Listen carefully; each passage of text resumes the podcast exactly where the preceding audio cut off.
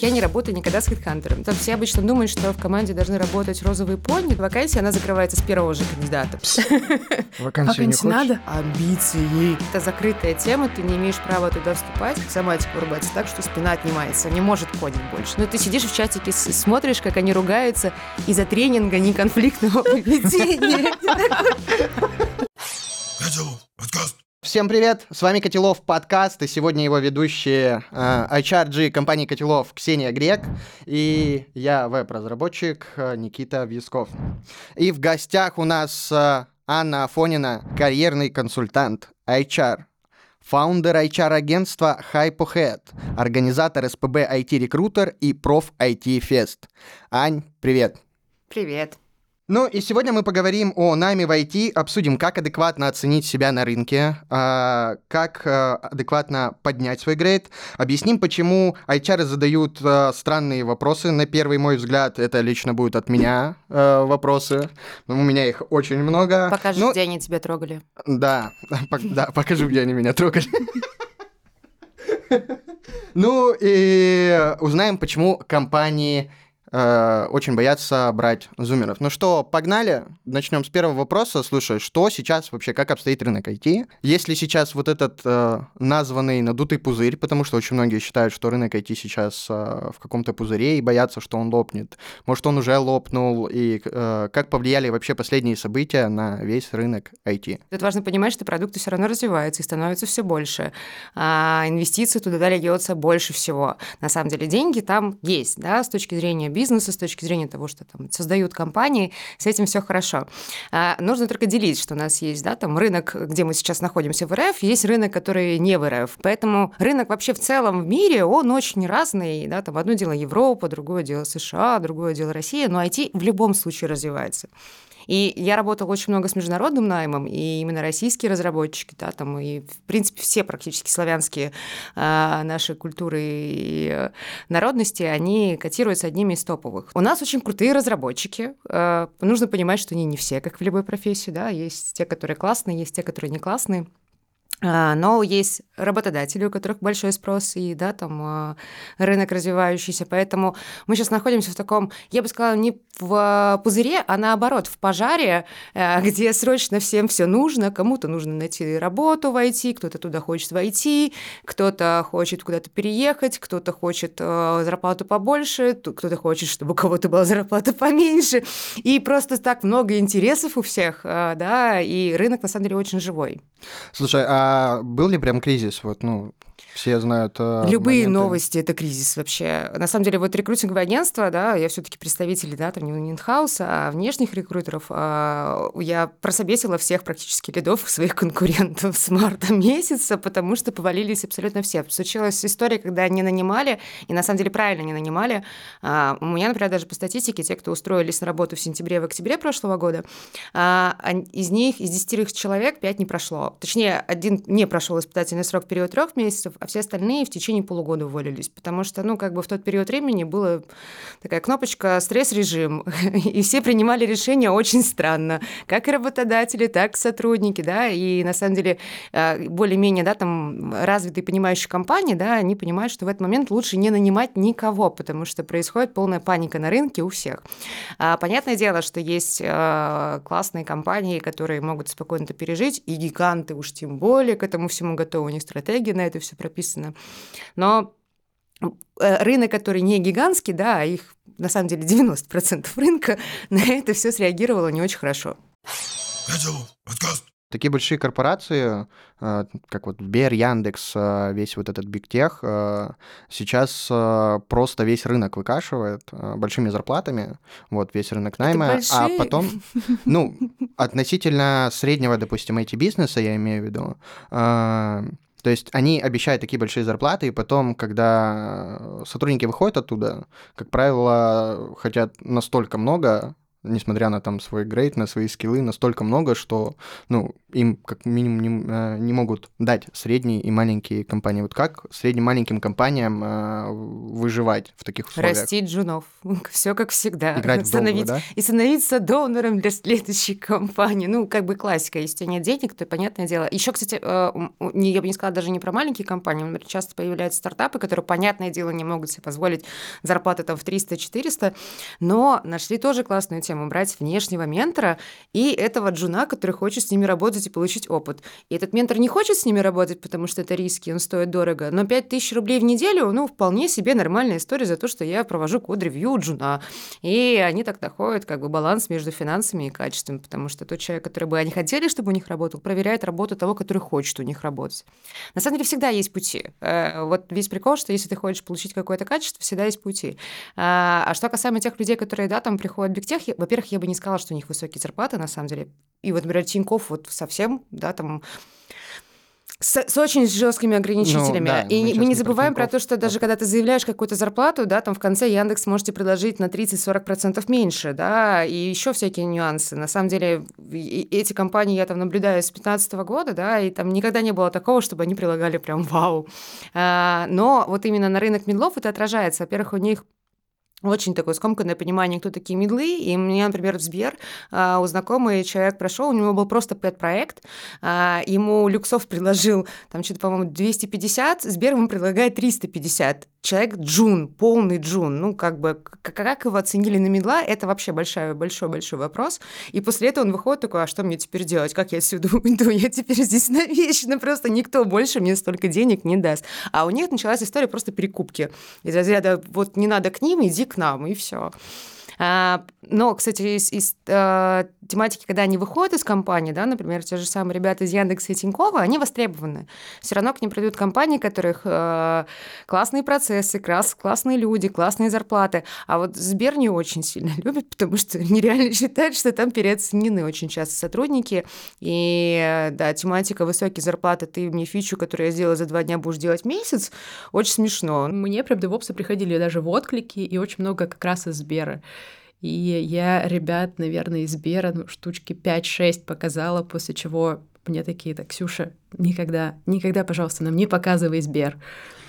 Вот иногда, когда они приходят так менеджеры, я с ними прохожу, если у тебя был негативный опыт, это не значит, что надо ставить крест, это уже установки, потому что все равно там тоже есть нормальные, просто их фильтровать тяжелее, да, и на самом деле тут задача HR уже, мне кажется, все равно, да, там постараться сделать так, чтобы твой тимлит не тратил много времени на отбор, и вот, да, это как бы такое из разряда ну все, теперь он не будет смотреть из Сбера. Ну, как бы можно было почердовать, показать, что в других компаниях тоже что-то не очень. Но да, у меня, видишь, как бы очень успешно работаю опыт с лидами, потому что я им закрываю, ну, реально, то есть там три кандидата, то есть три собеса, иногда на втором, иногда на первом, да, там классика, даже люди, которые приходят ко мне в агентство, у нас просто как посвящение дается вакансия, она закрывается с первого же кандидата. А что тебе помогает э, в работе вообще вот прям попадать один из одного?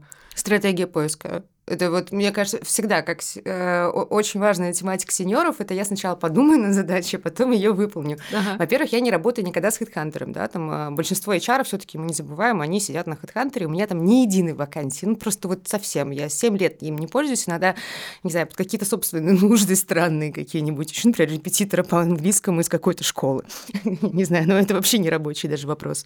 А, я работаю больше с активным поиском, и я прям думаю о том, какой кандидат мне подходит происходит, да.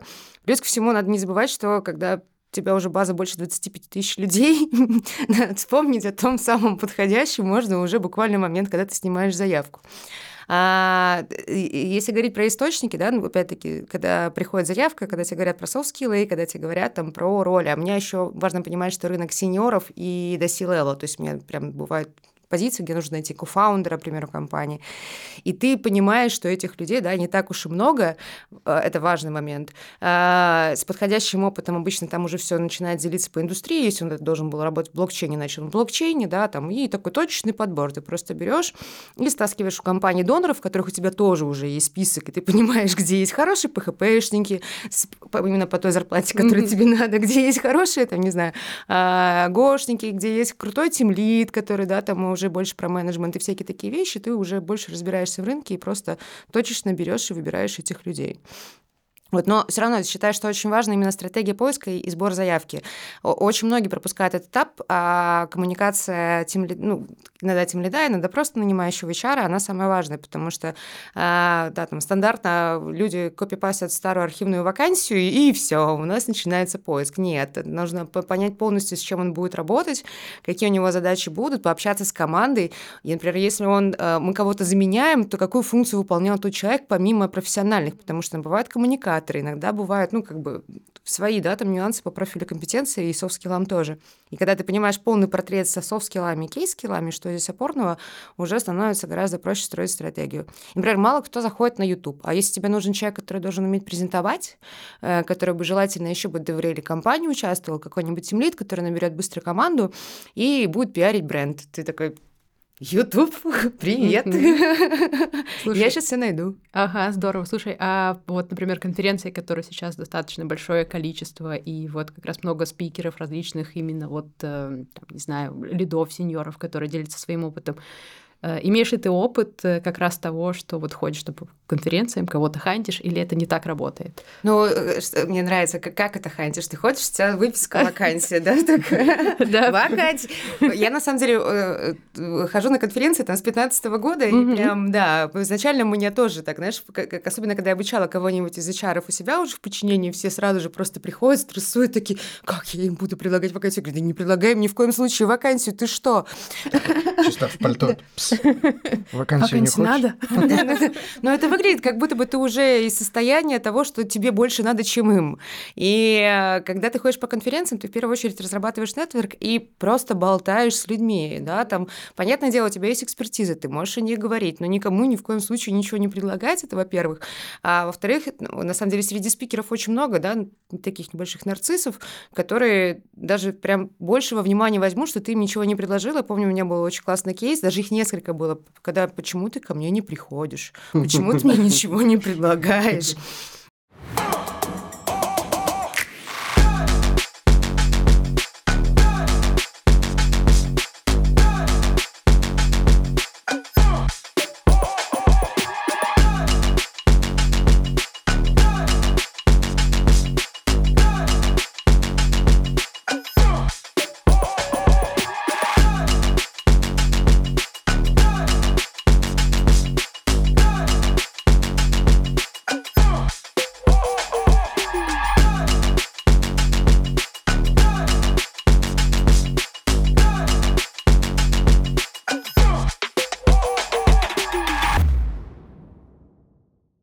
проф-IT-фесте э, на каком-то твоем выступлении ты сказала, что адекватно при переходе из компании в компанию просить на 20% больше это прям адекватная стоимость. Почему именно 20%? Откуда взялась именно вот эта четкая цифра? Почему не 25? По статистике не помню. Это, это была статья уже довольно давно разработанная у HR. Я ее читала еще лет пять назад. Там делали прям большую статистику, что такое адекватно, что такое неадекватно. Но если говорить про мотивацию, да, в целом, э, мы же всегда, HR верят про то, что денежная мотивация – это не самое важное, да, и есть реально кандидаты, которые прям X2, X3, и я в какой-то момент прям сидела и спрашивала, зачем тебе столько денег? Просто зачем? Зачем тебе миллион? Вот зачем? Вот если ты хочешь миллион, может, ты пойдешь в рекрутеры и будешь зарабатывать там несколько окладов тех людей, которых ты туда устроил. Там миллион точно будет. Но не на позиции девопса, ну серьезно, на обычный синер девопс. Какой миллион? Ну, о чем ты? И тут, э, и, видишь, я еще очень много работаю в карьерном консультировании, и когда начинаются эти истории про увеличение денег ради денег, мы начинаем думать, а почему ты не сделаешь, например, свою аутсорс-команду, там действительно будет все время буст X2 постоянный. В найме ты столько не сделаешь. И они такие, о, а я, кажется, хочу аутсорс-команду делать. ну, как бы э, тут, если ты хочешь делать бизнес, если ты хочешь делать деньги, делай бизнес. Не надо для этого устраиваться в найм. В найме никогда не будут столько платить, сколько ты можешь сделать в бизнесе. И если у тебя реально денежная мотивация, то иди туда. А в найме это все-таки история про синергию, про опыт какой-то, про взаимодействие с людьми. Там, ну, другие мотивации должны быть с тобой. Понятное дело, если ты э, там Джун Мидл, ты еще вряд ли отбираешь работодателя, который будет прям реально тебе по душе, понимаешь все, все, что я перед этим только что рассказала, да, это все становится неважным, это все какая-то ерунда, чушь ваша HR ская. Просто, ну, дай, как бы, просто да. дайте мне кусок хлеба, пожалуйста. Да, да, да. Особенно в нынешних реалиях. Да, но когда мы говорим уже по каком-то осознанном уровне, да, там э, все-таки ребята получают уже нормально, и мало того, э, э, то, что вы там на переговорах ну, в текущем месте зарабатываете там 80 тысяч рублей, когда у вас уже прям предлагают оферы на 400, значит, вы что-то неправильно сделали еще, когда нашли этого работодателя за 80, да? Как так получилось, что ты выбрал такой офер? Почему ты себя недооцениваешь? И это будет везде проявляться. Ну, как бы, там деньги не решат это ничего. Есть очень классный мем на эту тему еще, когда суммы, которые тебе предлагают, что они за собой несут. Это, знаешь, в принципе, одна и та же должность, но на позиции, там, где уже в три раза больше, ты еще должен улыбаться, ходить в туалет раз в, в день, да, э, да, и всякие другие нюансы делать, которые уже больше про взаимодействие с руководством переплачивают. Это тоже не просто так обычно. Ты рассказывала какой-то очень классный кейс, я помню, э, про то, что наоборот, посоветовала какого-то токсичного человека, можешь рассказать про этот кейс еще раз? Ну, токсики для токсиков. Э, ну, здесь важно, что там была команда такая, такая корпоративная культура. На самом мм. деле, э, тут важная мысль, что нет плохих кандидатов, есть неподходящие. У любого кандидата есть подходящая ему команда, ему ее только найти. И вот когда, да, там токсик устраивается к токсикам, это их чувство юмора. они нормально. Тебе кажется, что они срутся в чатике? Нет, они шутят, у них все окей, вообще никакой проблемы нет. И самое главное, они приносят результат. Это важно, что взаимодействие внутри команды, оно, да, там а, в итоге плодотворное, потому что на самом деле те же самые токсики, но у них есть нюанс, что они все время в конфликтном поведении, то есть они отстаивают свои интересы, но они хотя бы их отстаивают. Гораздо хуже те люди, которые вообще не отстаивают свои интересы, они никакого обычного вклада даже в компанию не приносят, они они копят и копят обиду, думают, что вот сейчас я об этом не скажу, в итоге не приносит пользы продукта, а им надо было бы это сказать, да, но я не хочу уже ни с кем ругаться, поэтому я этого не скажу. А потом меня много раз обидели, я пошел, и никому тоже об этом не скажу. Ну, как-то вот эта вот история э, гораздо хуже делает даже, нежели чем та же самая конфликтность. Дорогая проблема у токсиков то, что они всех ненавидят, а, да, там, а, постоянно в каком-то унылом настроении, раздражении, и, ну, как бы такой эмоциональный фон не очень. Но здесь обычно хорошо решает либо удаленка, либо, ну, команда таких же токсиков. Ну, то есть, опять-таки, это все можно применить э, в правильное русло. Просто все обычно думают, что в команде должны работать розовые пони, да, и все, все, все должны быть такие прекрасные, замечательные, но социология, прекрасная наука вам расскажет, что у вас все равно будет козел отпущения всегда. Ну, я вот про то, что да, тоже. А вот смотри, если команда вот вся такая вот просветленная, вся, все такие неконфликтные, не будет ли пользы иногда, то есть запускать туда вот такого одного целенаправленно искать человека, запустить в команду, чтобы команда просто взбодрилась? Потому что, возможно, команда уже в таком просветлении, все тихонечко идут, но, возможно, бизнес-процессы останавливаются, чтобы, наоборот, взбодрить это все. Слушай, я, с одной стороны, люблю эксперименты, а с другой стороны, но для этого должен созреть какой-то запрос. Мне кажется, что здесь еще нужно учитывать риск того, что, допустим, действительно существует такая воздушная команда. Вот они все классные, любят друг друга, никто не токсичит, и ты такой хочешь их взбодрить, и фигак токсика к ним. Ну, и прикинь, он отравил их коллектив, и они распались. И все, их какой-то мир разрушился, и они давай искать другое место работы, и вместо того, чтобы их взбодрить, ты их взбодрил на то, на поиск. Да, риск ну, высокий. Да, мест. Блин, я, кстати, наверное, просто IT э, в последние года у всех IT-разработчиков ЧСВ немножечко повысилась. Я, по-моему, не видел ни одной команды, где все такие белые пушистые.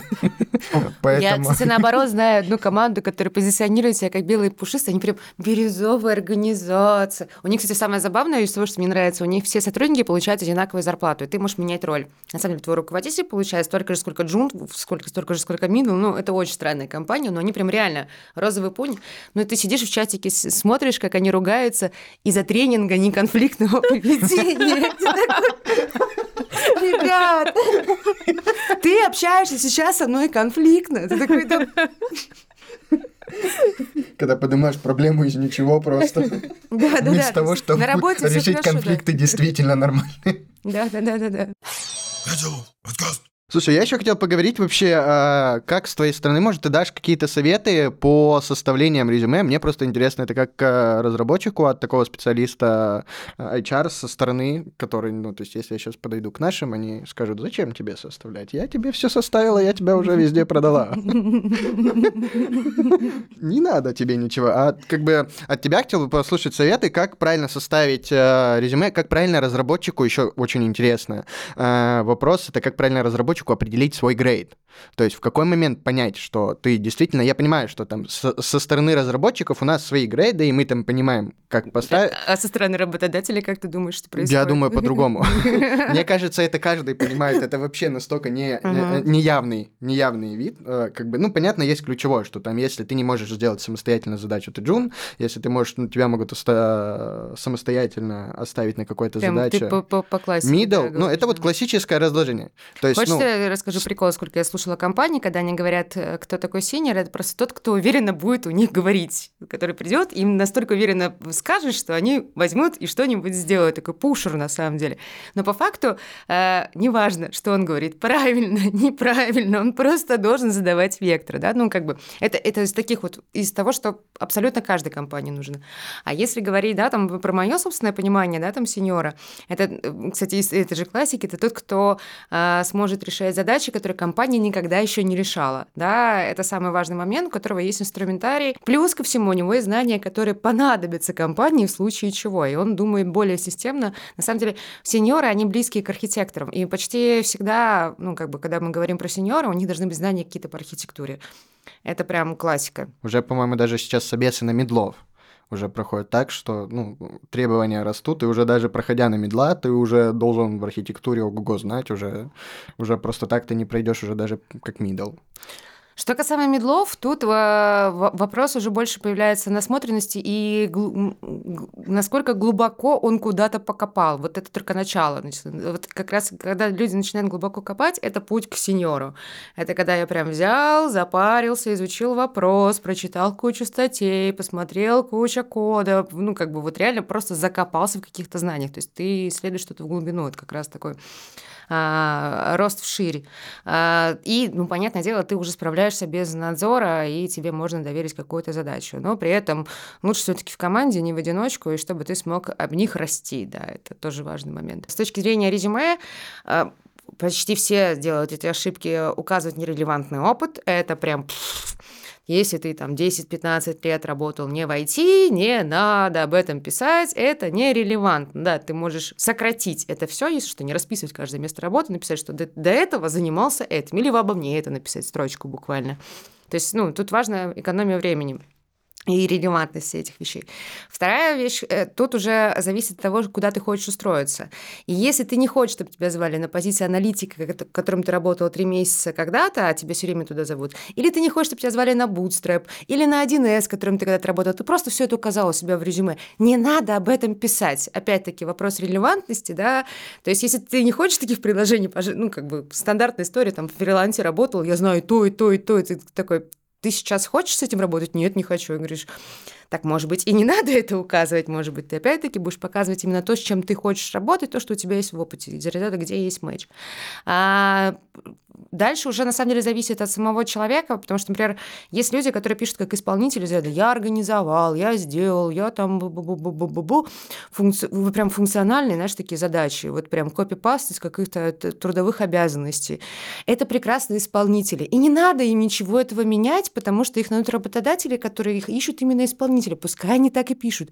А есть ребята, которые пишут наоборот про результаты, про какие-то достижения все прочее. И их не позовут на исполнителя. Пускай пишет именно так. Ну, то есть тут должна быть какая-то свобода творчества, как ты описываешь свои задачи. То есть твой текст, на самом деле, это тоже мэтчинг-система определенная. Ну, то есть тебе... Ты можешь не думать о том, что исполнитель ты или организатор, или лидер, или командный игрок, или еще какие-то такие вещи, но это увидят, просто заметят и куда надо позовут. А, понятное дело, нужно писать стек. Это очень важный момент, когда ты разработчик. Без этого вообще никак, да. Особенно версии было бы здорово, писали бы, тоже бывают определенные нюансы. Ну да. И какие-то прикольные вещи, которыми занимались, например, из последних тоже опять уф, не очень люблю ПХП, но у них там есть история с CRM-ками, со всеми этими... Я тоже его не очень люблю.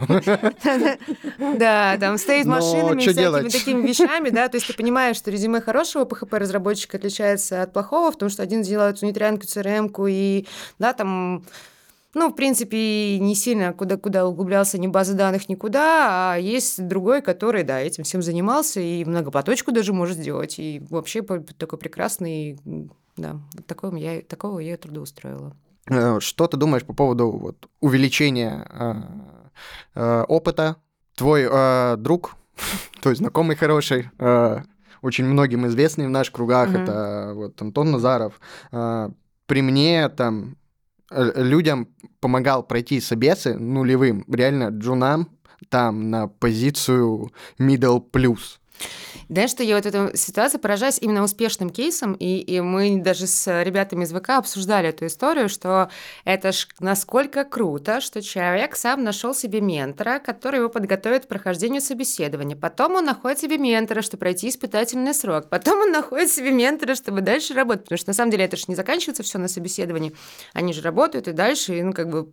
Я, конечно, против, ну, как бы этика у меня все-таки очень важная вещь, и от этики очень много что зависит сотрудника. И не просто так, да, мы на это ставим упор, потому что это личностные качества, которые о многом говорят. Но в плане успешности, я знаю у его же друзей, да, там из его сообщества, ребята, которые так сделали и успешно работают на роли сеньора даже и им повышают зарплату, и, и они становятся очень классными сотрудниками. Но это вопрос про их самостоятельность. То есть они закрыли этот вопрос самостоятельно. Компания не тратилась на его обучение, не тратила на него время. По факту выдавал им готовый продукт. То же самое, что я говорила, да, а, что если у вас недостаточно денег, возьмите ментора и джуна.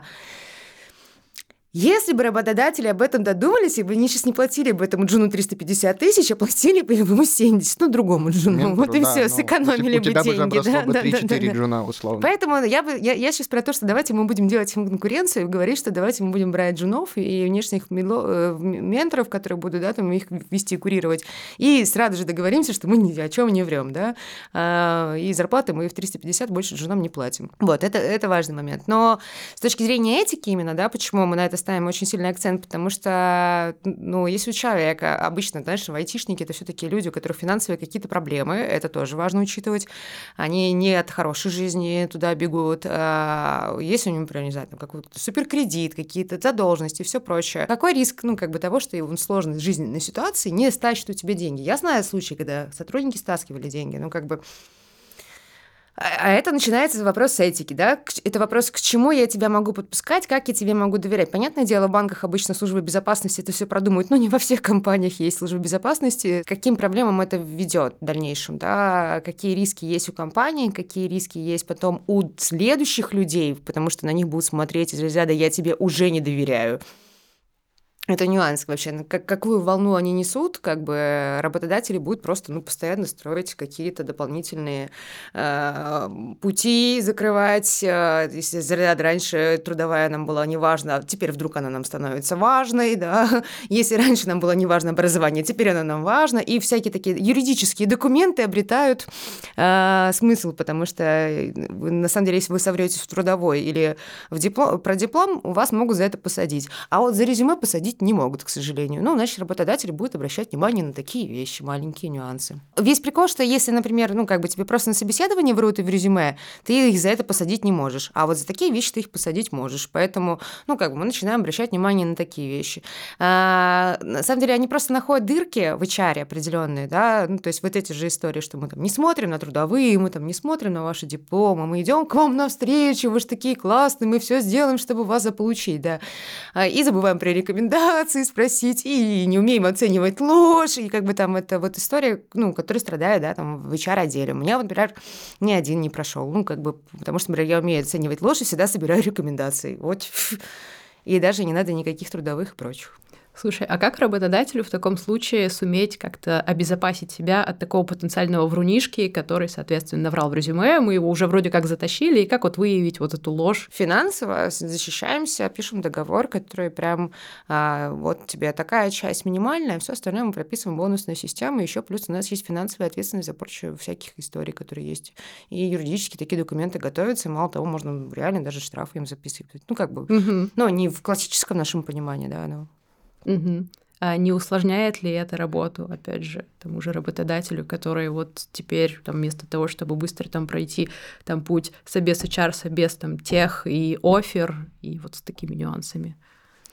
Но договор-то это всего лишь договор, это не отдельный этап, но большинство компаний, да, строят просто больше количество этапов Опять-таки, это из разряда вы сами себе делаете грабли, ну, как бы вам не нравятся вот эти вот жесткие процессы собеседования и всего прочего, но вы к этому ведете, ну, как бы все ваше поведение к этому и приводит, что нам приходится, да, там все больше и больше этапов ставить постоянно меняет тестовое, знаете, сколько это обходится, да, там, потому что тестовые же ведь тоже сливаются, вопросы на собеседование тоже сливаются, это же прям целый уже, целый уже бизнес как слива. Live coding, как live coding, да, это работает, но на самом деле, знаешь, вот э, опять-таки, слава богу, я не очень близка к рынку джунов и милов, да, там, а у меня сеньоры выше, у меня там позицию CTO уже не то чтобы лайфкодинг не обсуждают, они просто болтают из ряда про ценности и видения мира, я говорю, вы хотя бы код-то обсудите, ну, как, не знаю, архитектуру, культуру, ну хоть что-нибудь, ну хоть немного, а там, ну я вот делал вот так-то, да, а ты, ты документацию через тестеров делай, такой, ой, да,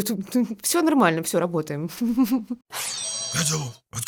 Слушай, ты упомянула о том, что ты умеешь распознавать ложь, и я помню, что ты упоминала о, так, сейчас попробую сказать, нейролингвистический анализ речи. речи да. Да. Угу, да, Расскажи, пожалуйста, что это вообще такое?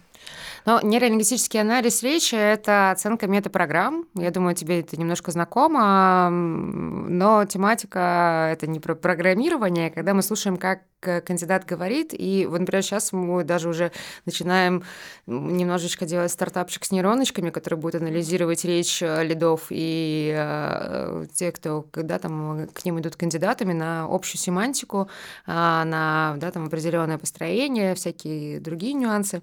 Например, кто-то называет компанию, кто-то контора, кто-то фирма, вот классика, да, там три названия, это все три разные картинки в мире человека, да, там это, ну, как мы, я люблю выражаться все-таки в области метапрограмм, кто-то говорит «я», кто-то не говорит «я», а, да, там это история про ответственность. И на самом деле а, всегда, когда ты да, там, пользуешься этим инструментом, ты можешь практически никаких вопросов не задавать человеку, ты просто его слушаешь и определяешь его к определенным типажам, да, понимаешь их риски, проверяешь риски, Ну, что у каждого кандидата есть свои риски, да, и если на позиции разработчиков это не так страшно, я занимаюсь не только ими, еще бизнесовым направлением, там страшно, а там прям софт-скиллы, да, там портрет, особенно, не знаю, там а, в продажниках э, часто бывают нужны активные люди, у меня тоже, например, типаж активный, это те люди, которые не могут сидеть без дела постоянно нужно либо рукой крутить, либо ногой, либо ручкой, либо еще что-нибудь. Это даже видно, даже спрашивать не надо. Но ты понимаешь, что, окей, а как у вас аналитика? Давайте мы рассмотрим, как вы простраиваете, да, там, а, стратегию, сколько вы уделяете ей время, да, там, если у вас кто-то в команде, может быть, кто выполняет эту функцию, поняли ли вы свои особенности, что у вас рисков очень много, но вы все продадите, ну, как бы. И так и ведешь с ними, в принципе, беседу, находишь какую-то гипотезу и опять ее опровергаешь либо подтверждаешь. С точки зрения, ты говорила нейролингвистический анализ речи, а еще на что ты обратила внимание? А как ты распознаешь ложь? А, как распознавание лжи. Ну, это, да, физиогномика и история определения стресса. То есть, угу. на самом деле, надо сначала понимать, что такое ложь. И ложь бывает разная. Бывает ложь, потому что мне не очень удобно об этом говорить. Бывает ложь, я действительно тебя хочу это скрыть. Бывает ложь из разряда «я сам себе соврал». Ну и как бы ложь бывает разная. А нам важно именно выявить прям четкую поставленную ложь. И, э, ну, понятное дело, там есть тематика, когда там смотрят лево-вправо, там по полушариям ты это все видишь, но это такие маленькие маячки, э, они ни о чем особо не говорят. А, очень прикольно, ну, когда ты слышишь какую-то более-менее заготовленную речь, она обычно заготовленная, и ты просто, знаешь, такая, а что ты вот чувствовал в этот момент? Переключаешь его с правого полушария на левое. А если человек врет, он ничего ответить не сможет, ему придется очень долго собираться. То есть, ну, как бы такие вот маленькие нюансы. А, в речи это слышно, когда там идут повторения какие-то, ну, любое изменение тембра голоса, скорости голоса. Ты понимаешь, что в этот момент человек стрессует. То есть, эта тема какая-то для него стрессовая. А дальше тебе нужно туда окунуться, то есть построить гипотезу, да, насколько эта история про ложь или не про ложь, и ставишь вопросы по-разному. А, и потихонечку так нащупываешь какое-то ядро, и все нормально. Если человек прям реально заведомо лжет, но особенно когда про задачи, про резюме, это вообще очень легко схлопывается, да, то есть вот буквально мы несколько приемов с тем же самым расскажи, что ты чувствовал в этот момент, да, уже, уже его раскроешь. Если это ложь как бы из разряда, что а, я хочу что-то скрыть, мне неприятно, еще что-нибудь, там обычно конфликты, там, ну, как бы классика, а, недопонимание, уволили, вот это вот все. А, ну, это не, не то чтобы преднамеренная ложь, да, которая заготовлена, а просто не хотелось бы об этом говорить, хотелось бы об этом молчать. Ну, ты тоже это, да, там поймешь и ну, просто спросишь рекомендации, проверишь эту гипотезу. А, и, ну, то, третий вариант, когда человек врет сам себе, ну, это ты просто слышишь, но там вообще это самый частый распространенный случай. И люди реально стрессуют, и на самом деле почему многие не становятся, да, там, а, анализаторами именно лжи, потому что все время видишь стресс, такой, все, все, это все, конец, это все. А на самом деле нет, он просто не ходит к психологу, и он не понимает, что он все, он все время устраивается в компании, которые хотят командного человека, а он одиночка. И вот у него постоянно идет какой-то дисмэч, а он все время говорит, я хочу в команду. Ну, ты не командный. Ну, как бы все очень просто, не надо тебе в команду. Ты с ним ну, в карьерном консультировании, например, мы это проговариваем с ними, и они потом со временем прям такие, а я не знал. Я стрессоустойчивый, я многозадачный, я командный. Нет. Ну ладно. Скажи. И главное им объяснить, ага. что это тоже нормально, и для них тоже есть работа. А когда ты используешь этот инструмент, э, вообще есть ли разница, когда ты с человеком один на один общаешься, или, там, например, это в каком-нибудь Google Meet встрече, или вообще, может, по телефону? А, вообще без разницы. Без разницы. Ну, мне лучше, конечно, видеть а, визуально, это важный момент, но, например, вот такую прям прямую ложь можно спокойно даже по телефону вытащить. Угу, понятно. И, насколько я помню, ты же работаешь на международном рынке. Скажи, пожалуйста, э, ну, на, если с российским там, контингентом и русскоговорящими ребятами там в целом нам все понятно, то как быть с э, ребятами из других стран? Используешь ты ли с ними этот инструмент? Ой, там вообще другой менталитет. Это, угу. ой, во-первых, кстати, там нельзя задавать вопросы даже из разряда, какое место ты хочешь найти, и хоть немного прощупывать мотивацию. И вообще это, это закрытая тема, ты не имеешь права туда вступать. И еще, например, у европейцев развита тематика рекомендаций. Mm-hmm. Если ты посмотришь на резюмешки да, там, европейцев, у них почти везде рекомендации, рекомендации, рекомендации, рекомендации.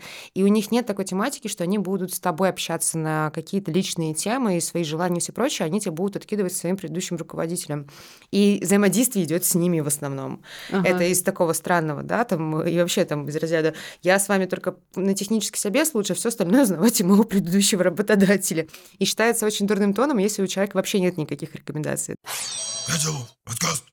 Слушай, а еще я слышал, э, я не знаю, просто, может быть, развеешь этот миф. Многие считают, что HR — это лишнее звено вообще, который вообще, в принципе, не нужен. Я сейчас уже, э, когда ты уже переходишь за какой-то грейд, ты понимаешь, что наоборот. Э, как будто бы HR — это больше твой защитник, потому что как только что-то не так, такой HR. Все, я, мне то не нравится. Давайте начнем про то, что как и бывает 80% неподходящих кандидатов, также есть 80% неподходящих HR они бывают разные. Э, я, например, да, со своей индустрии, там то же самое сообщество этих рекрутеров, я все пытаюсь их обучать. Это очень сложно, на самом деле, сама по себе, карь... самый сложный карьерный трек, потому что там очень быстро люди выгорают, не доживают до уровня сеньора и уходят из профессии. Это главная проблема HR, да, там, рекрутеров, что тут сеньорами редко становятся. Если там разработчики, наоборот, такие, о, я сейчас стану сеньором, по дороге все более-менее нормально. У HR я что-то хочу достичь, я пойду в разработчики, да. Поэтому не, не обижайте, пожалуйста, HR, соблюдайте с ними какую-то, не знаю, эмоциональную дистанцию, чтобы они поменьше выгорали, и у них был шанс вырасти, я не знаю, как подснежников. Но реально 80% рынка — это очень все тяжко. И сколько я не пыталась их обучать, сколько их не вытаскиваю, вот реально, вот мы сидим просто с организаторами рекрутеров, такие, давайте расскажем про международный найм. Такая, так, интересно, сколько будет вопросов про Search и X-Ray? Ну, эти же видео тысячи и миллионов. Ну, как бы можем мы сразу же, перед тем, как отправить регистрацию, сказать, посмотрите, пожалуйста, вот эти видео, их реально очень много.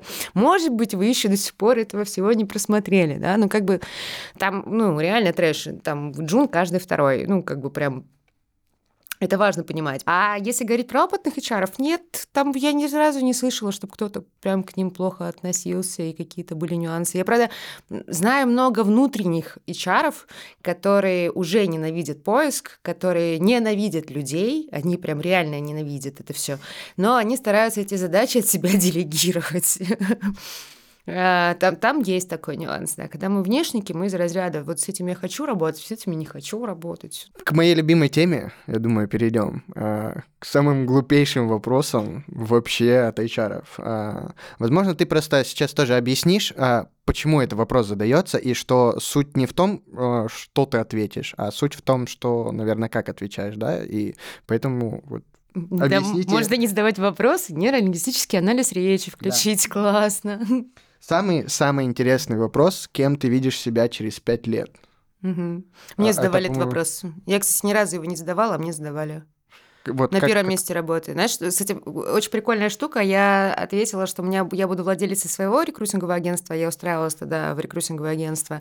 И я реально открыла свое рекрутинговое агентство через 4 года. Если мне тогда не задали бы этот вопрос, возможно, бы этого бы и не произошло. Я не запрограммировала себе такое будущее.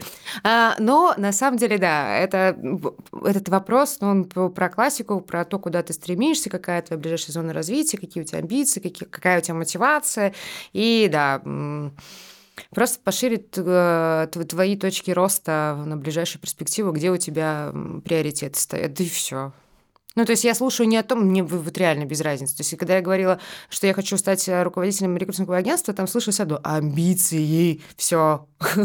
И ты, ну, как бы, это интерпретируешь именно так. Но тут важно, что ты находишь ключевого у этого человека. Я последний раз отвечал на этот вопрос. А, хочу написать через пять лет столько кода, чтобы мне больше никогда не пришлось писать код. Ну, потому что чтобы код уже начал зарабатывать, то есть сам на себя в смысле. Ага, мотивация, я не хочу писать код, да? Да, да, да. Хочу, чтобы код работал сам по себе уже теперь, то есть или люди писали. Слушай, следующий вопрос это про чем ты гордишься больше всего. А, объясню для меня, как для разработчика, который постоянно растет, я просто, ну, тоже, я пришел там не с универа, я пришел с переходом, э, и, то есть, мне постоянно нужно, ну, мне казалось, кажется, что мне постоянно нужно доказывать, что я э, могу столько же, сколько э, эти люди, которые там с 16 лет кодят, и постоянно-постоянно растешь, и что бы ты ни написал, э, нет того, что можно сказать круто.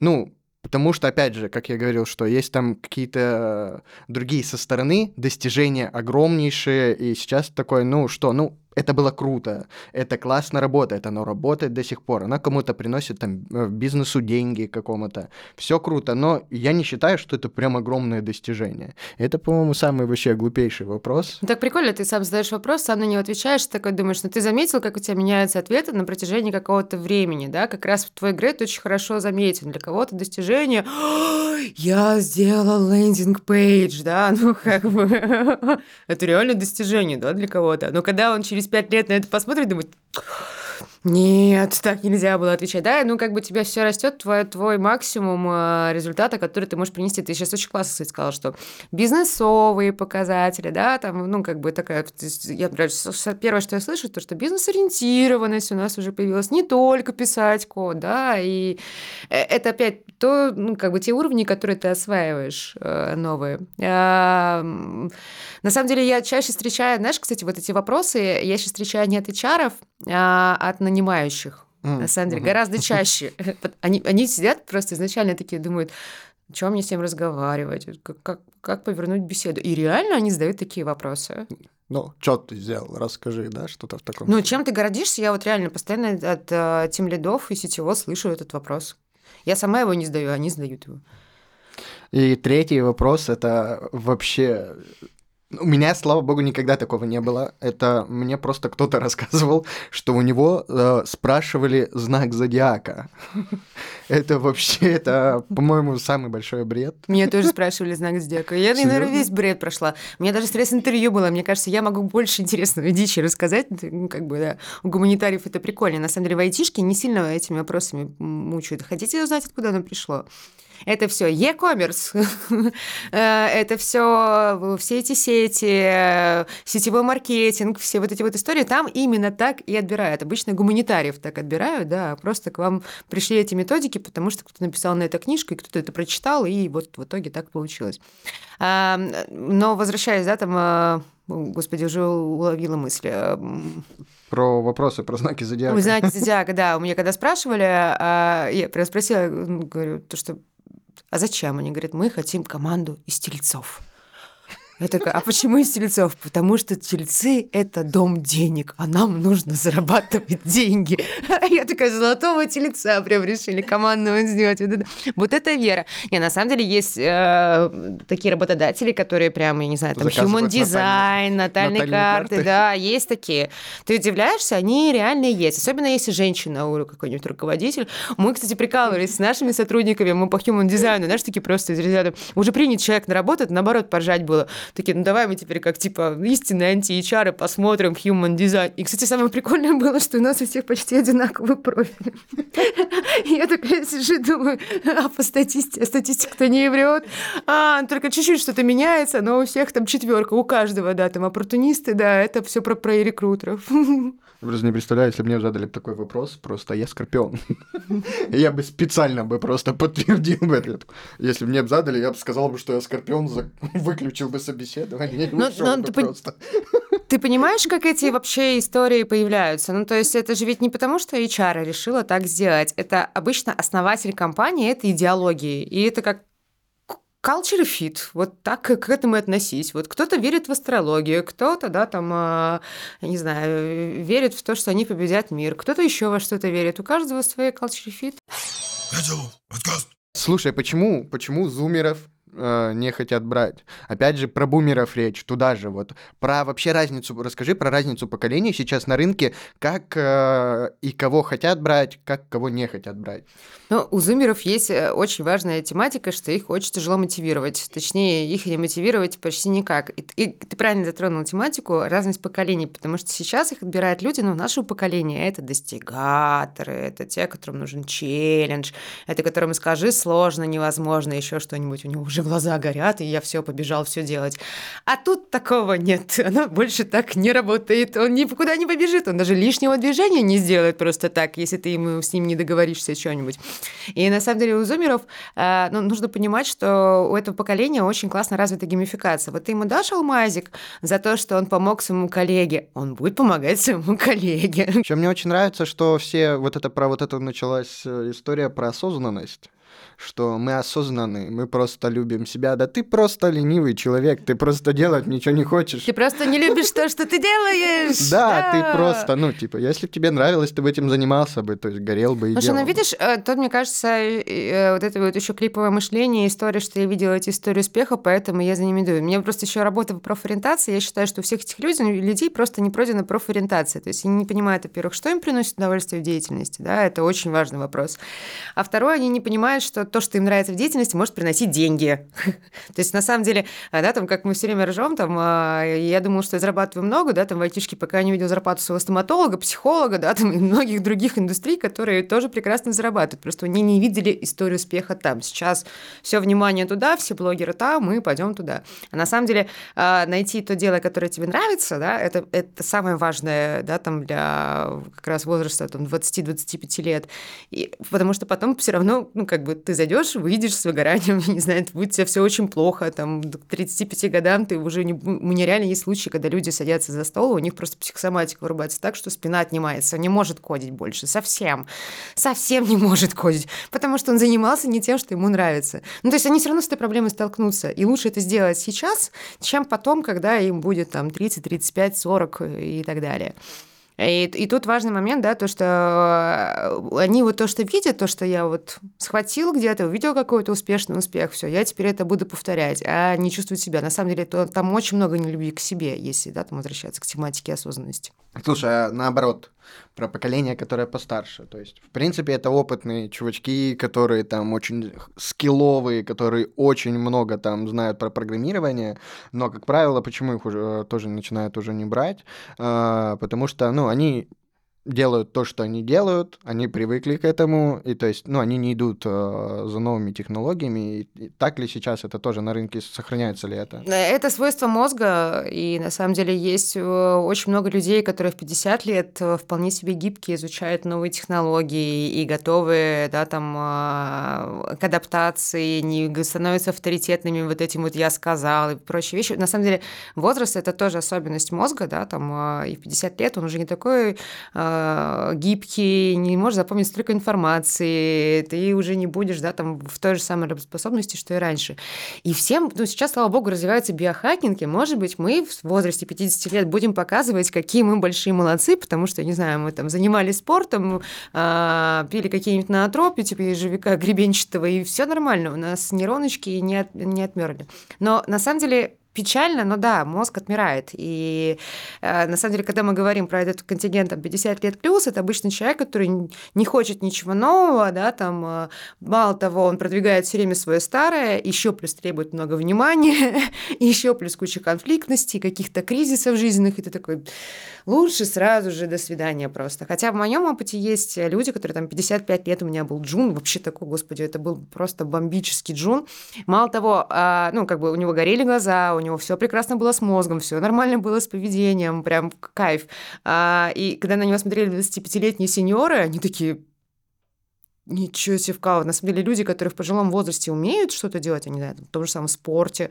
А, у меня сколько людей вдохновляли, не знаю, дедушки, которые на коньках с палочками, да, там катаются, такой смотришь на них, думаешь, я сейчас тоже пробегу 5 километров. Ну, как бы это очень классно даже влияет на команду, но таких найти очень мало. Я надеюсь, что вот сейчас те, кто кому 30 лет, уже начинают думать о своем мозге, заниматься ну, да, биохакингом, начинаешь... да. И понимать, что... что либо, да, либо он будет отмирать, э, этот мозг, либо они останутся на прежнем уровне. А, слушай, а сколько этапов собеседования э, считается вот прям нормальным? У кого, как, смотря как считается, у меня 2-3. А, потому что один — это реально очень мало, и, во-первых, это сразу же у всех начинается какое-то состояние шока, что как так быстро, подождите, а вот а тут, и тут, и тут, и тут. А, и это то же самое, что, знаешь, когда ты прошел один собеседование, тебе в этот же день ставят офер, и ты такой, надо еще посмотреть, точно, надо посмотреть. Ну, как бы это такая нормальная история. А, я против тестовых, я против там каких-то длительных этапов согласования. Для меня, ну, как бы, на самом деле, если бы я, как я себе нанимаю в компанию, да, у меня реально а, одно собеседование, сбор рекомендаций, потом финальное общение, проверка гипотез, которые я все собрала за этот период времени, и все. На самом деле, два интервью вполне достаточно. Когда делается пять, когда делается шесть, ну, это прям Здорово, когда это делается в компаниях, у которых ты смотришь сразу же на 10 проектов. Вот тогда я понимаю, да, тогда приходится реально по 5 типов интервью, потому что этому менеджеру не зашел, этому менеджеру не зашел, этому менеджеру не зашел. Ну, как бы так получилось. Тебя как мячик перекидывается с одного места на другое. Но поэтому так и получается. Но когда ты в одну компанию 5 этапов проходишь, это уже перебор. Слушай, а, э, я, кстати, замечал, что вот э, когда ты прям пытаешься пройти собес прям целенаправленно, как правило, ты почему-то, ну, прям тебе тяжело его проходить. А когда ты в итоге его проходишь там, да, я так просто зашел вас послушать, что у вас там. Блин, как правило, причем именно в этих кейсах э, ты почему-то лучшие результаты показываешь. Ну да, это же вообще вопрос самооценки. Почему всем болезненна вообще тематика собеседования? Потому что когда тебе говорят нет, и прям это первое, что тебе падает в самооценку, да. И со временем тебе хочется меньше и меньше таких вещей делать, потому что опять будут капать самооценку. А вдруг фидбэк еще не дадут, да, в 90% случаев, и ты знаешь, что с тобой что-то не так, а что конкретно а, ты ну, не да, знаешь. Просто по неопределенным причинам мы не готовы. То есть оно точно что-то не так, но что, я не знаю, да, там, и этот процесс, на самом деле, очень неприятный для самооценки, больше психологический, да, там фактор. У меня, наоборот, ситуация, где я прохожу все время интервью. Для меня вот действительно каждый раз, когда я прихожу, это как бы да, вообще, можно без подготовки даже э, вот в любой момент. Ну, во-первых, потому что я их проводила это сколько, и да, сколько раз. Ну, правда, давно не ходила на собеседование, ну, даже вот в феврале походила буквально чуть-чуть, и прям Везде прошла. Один раз не прошла, мне сказали, что выбрали кандидата из нетворка руководителя. Я сказала, я тоже так говорю. Мне сказали, нет, точно, выбрали именно так. Я говорю, ну смотри мне. Да, брат. Также говорю, недавно же был э, день HR, и нам в чат скинули картинку. Мы могли бы поздравить вас, но, к сожалению, на данный момент мы вас не можем поздравить. Как только вдруг у нас появится такая возможность, мы вас обязательно поздравим. Ну, фидбэки, да, это же вообще тематика тоже очень болезненная. Многие же ведь не дают, потому что а, действительно там у человека проблема с критикой. Ну, как бы вот, вот этот момент уязвленной самооценки, и тебе и ты видишь, что у человека, например, какое-то нестабильное вообще на это все поведение, ты понимаешь, что он не принимает критику, и лучше вообще, ну, как бы избежать этого момента и сделать максимально нейтральную а, формулировку. Классика. Есть кандидат лучше. Это не ты плохой, просто такой кандидат идеальный кандидат, ты не поверишь вообще, да. Это, это классика отказов. Э, Мне кажется, сюда еще больнее можно обидеться.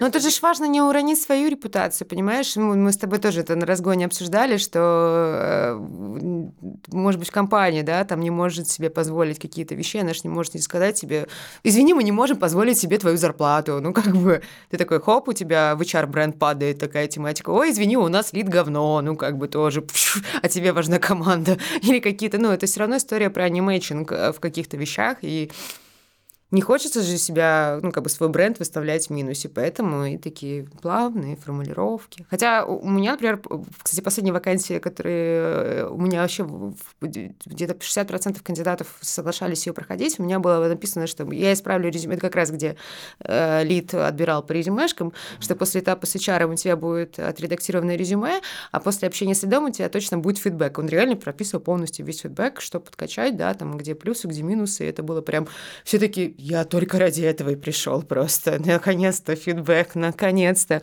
э, нормальное этом а, резюме еще при этом помогут стать. То есть я не зря трачу это время. А, ну, т- т- т- таких ребят, которые могут дать нормальные э, фидбэки, их очень мало. Это ну, как бы хороший признак, кстати, что в компании, скорее всего, все хорошо. Да. подкаст. Спасибо большое, Ань, тебе, что пришла. Очень приятно было с тобой поговорить. Очень классные, многие интересные вещи ты пораскрывала. С вами был Котелов подкаст. А, подписывайтесь на канал, ставьте колокольчики. А, также подписывайтесь а, на Аню. Мы оставим ссылки в описании на все ее соцсети. Все. На этом все. Пока-пока. Пока-пока. Подкаст.